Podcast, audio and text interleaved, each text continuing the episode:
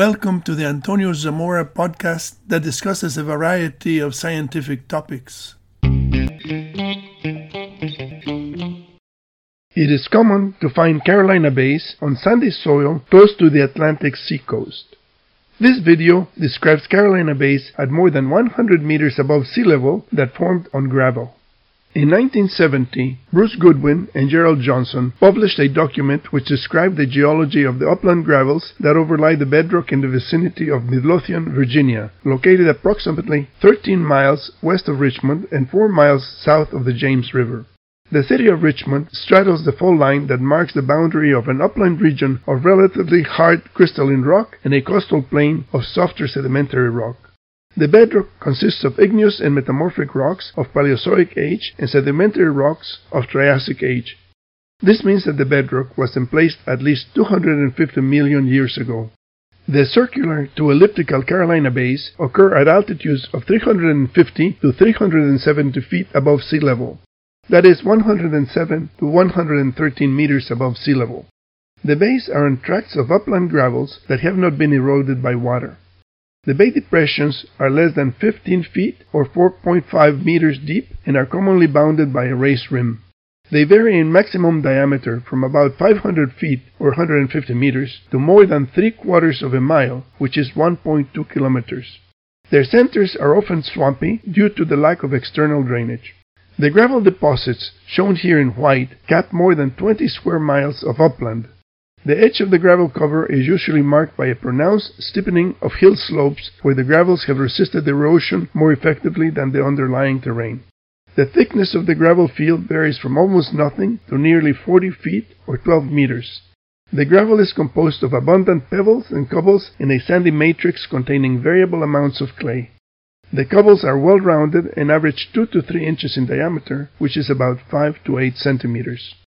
Goodwin and Johnson were unable to assign a specific age to the Midlothian gravels because of the uncertainties of Tertiary and Mesozoic tectonics, the lack of fossil evidence, and the isolated nature of the upland gravels. However, the deep weathering profile of the gravels and their isolated nature suggests that the upland gravels are more than 2 million years old and may have formed before the Pleistocene. The lower image shows the cross section of the terrain corresponding to the red line in the upper image. A shallow Carolina bay is marked in the cross section. The elliptical geometry of the Carolina bays is best explained as mathematical conic sections. The glacier ice impact hypothesis proposes that a meteorite impact on the Laurentide ice sheet ejected pieces of ice in ballistic trajectories. The impacts of these ice boulders with energies of 13 kilotons to 3 megatons liquefied on consolidated ground and allowed the ice boulders to create inclined conical cavities that became shallow elliptical bays by viscous relaxation. The seismic vibrations corresponding to these impacts were equivalent to earthquakes of magnitude 6.0 to 7.5, so they had the energy necessary to liquefy soil. This LiDAR image shows the Carolina bays on the upland gravels south of the James River. The color gradient indicates the elevation. The upland gravels around Midlothian are isolated and have been truncated by erosion on all sides. They are completely surrounded by exposures of much older rocks that lack a gravel cover. The gravels range in thickness from a feather edge to more than 40 feet. The average thickness is approximately 20 feet. Overlaying the maps made in 1970 with the modern LiDAR image, we can see that the features match well, but LiDAR shows many details that were not represented in the line drawing. Professor J. Melosh introduced the concept of acoustic fluidization in 1979 to explain the low strength and viscosity exhibited by the collapse of impact craters on the Moon. The strong vibrations from the shock of an impact could briefly fluidize the rocky debris in a planet lacking water or air. This would cause the dry, broken rock debris to flow like a liquid. Acoustic fluidization only supposes that a mass of dry rock debris is fluidized by the fluctuating pressures induced by strong vibrations or acoustic waves traversing the mass.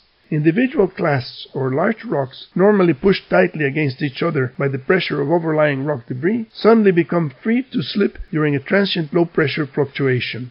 Professor Melosh's fluidization mechanism may be applicable to the upland Midlothian gravels. The impacts of glacier ice would have produced seismic vibrations capable of acoustically fluidizing the Midlothian gravel bed to allow the formation of Carolina bays. During the summer of 2016, Michael Davias conducted a coring operation on the Midlothian platform.